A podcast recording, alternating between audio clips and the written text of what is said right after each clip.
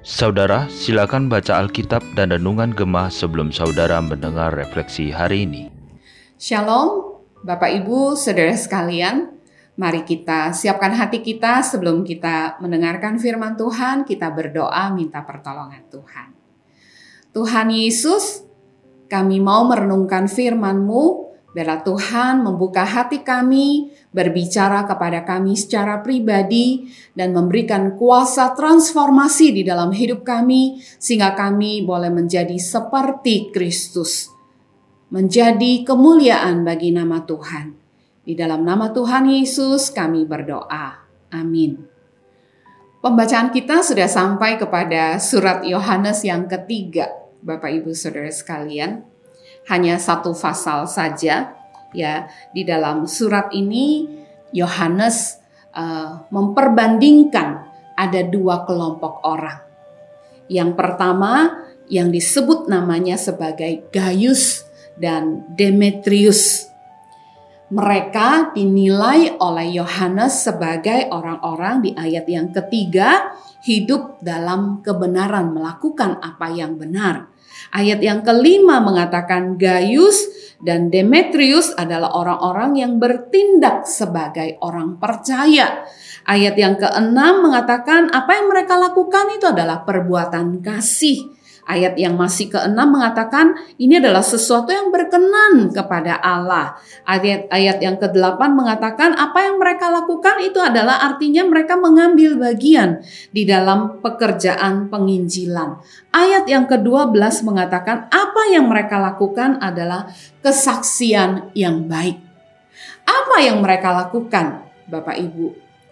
Mereka memberikan akomodasi tempat tinggal bagi orang-orang penginjil-penginjil keliling yang saat itu pergi ke berbagai tempat untuk mengabarkan Injil. Mereka tidak mau menjadi beban bagi orang-orang yang kepadanya mereka datang memberitakan Injil. Sehingga ada orang-orang di dalam jemaat yang membuka pintu rumah mereka untuk supaya para penginjil ini boleh tinggal dan boleh beristirahat dari pelayanan mereka. Tapi Bapak Ibu, ada satu kelompok orang lagi yang disebut namanya di sini sebagai Diotrephes. Sepertinya orang ini adalah pemimpin di jemaat lokal yang punya kuasa yang lumayan besar sehingga dia bisa mengucilkan orang-orang seperti Gaius dan Demetrius karena menurut Diotrephes apa yang mereka lakukan itu tidak benar. Seharusnya mereka tidak melakukan apa yang mereka lakukan.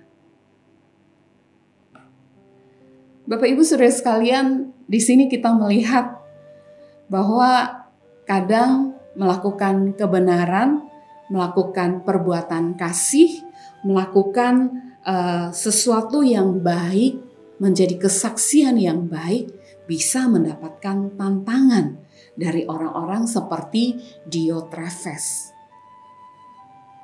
Tapi Yohanes surat Yohanes yang ketiga ayat yang ke-11 memberikan kita nasihat seperti ini Bapak Ibu. Ayat yang kedua ke-11 mengatakan saudaraku yang kekasih janganlah meniru yang jahat melainkan yang baik. Barang siapa berbuat baik ia berasal dari Allah. Tetapi barang siapa berbuat jahat ia tidak pernah melihat Allah. Kadang melakukan yang baik yang berasal dari Allah itu tidak populer. Kadang melakukan kebenaran, meniru apa yang baik itu bisa ditentang. Ratingnya bisa kelihatan tidak tinggi. Tapi nasihat firman Tuhan pada hari ini biarlah memberikan semangat kepada kita dan juga kuasa kepada kita untuk melakukan apa yang benar walau tidak populer. Apa yang sesuai dengan firman Tuhan walau ditentang oleh orang-orang berkuasa seperti Dio Treves yang waktu itu adalah pemimpin dari gereja lokal. Biarlah firman Tuhan boleh membuat kita diam dan merenungkan diri kita, apakah kita orang-orang yang termasuk di kelompok Gaius Demetrius yang melakukan apa yang benar walau tidak populer?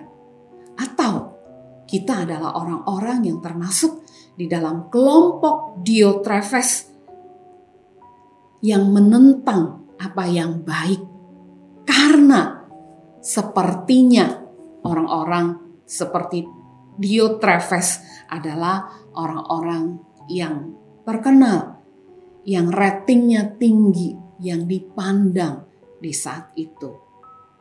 Biarlah Tuhan menolong kita menjadi orang-orang yang meniru apa yang baik karena kita berasal dari Allah dan melakukan apa yang baik walau tidak populer walau disalah mengerti oleh kelompok-kelompok orang seperti Dio Treves. Biar Tuhan memberkati kita. Mari kita berdoa. Tuhan, berikanlah kami kekuatan untuk melakukan apa yang benar, bukan melakukan apa yang jahat. Biarlah kami meniru apa yang benar yang dilakukan walau tidak populer, walau bisa disalah mengerti bahkan ditentang oleh orang-orang yang lebih berkuasa di jemaat kami.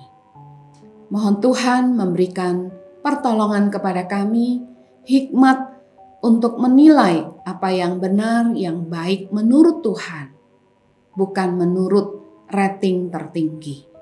Dengarkanlah doa kami di dalam nama Tuhan Yesus kami berdoa.